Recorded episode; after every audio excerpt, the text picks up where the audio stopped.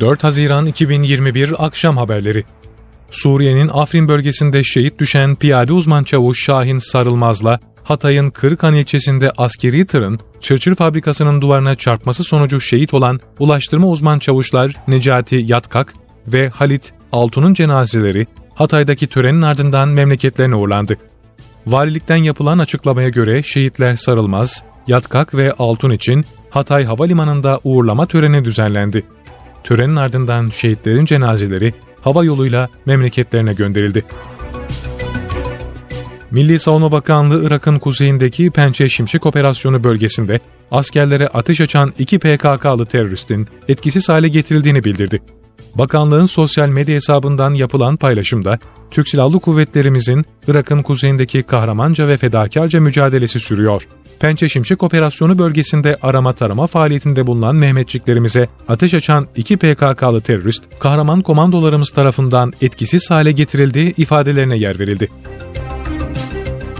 Amerika Birleşik Devletleri'nin önde gelen gazetelerinden Wall Street Journal'da yayınlanan bir haberde, Türkiye'de üretilen düşük maliyetli silahlı insansız hava araçlarının Suriye, Libya ve Azerbaycan'daki savaşlarda oyun değiştirici olarak yer aldığı belirtildi.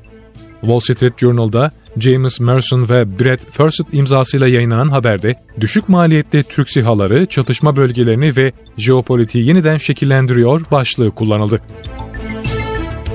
Ermenistan'ın işgal döneminde Kelbecer'de döşediği mayının patlaması sonucu ikisi gazeteci 3 Azerbaycanlı hayatını kaybetti, 4 kişi yaralandı.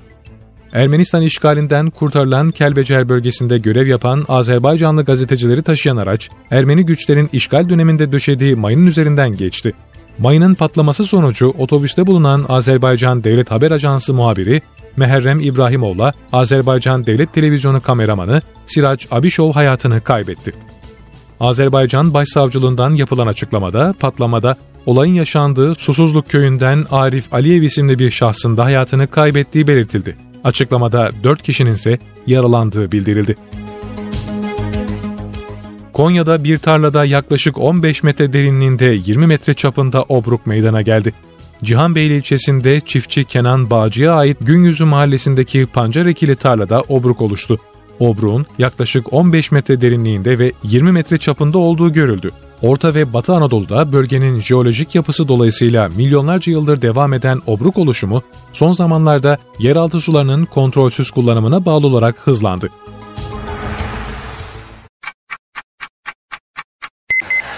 ...4 Haziran 2021 Akşam Haberleri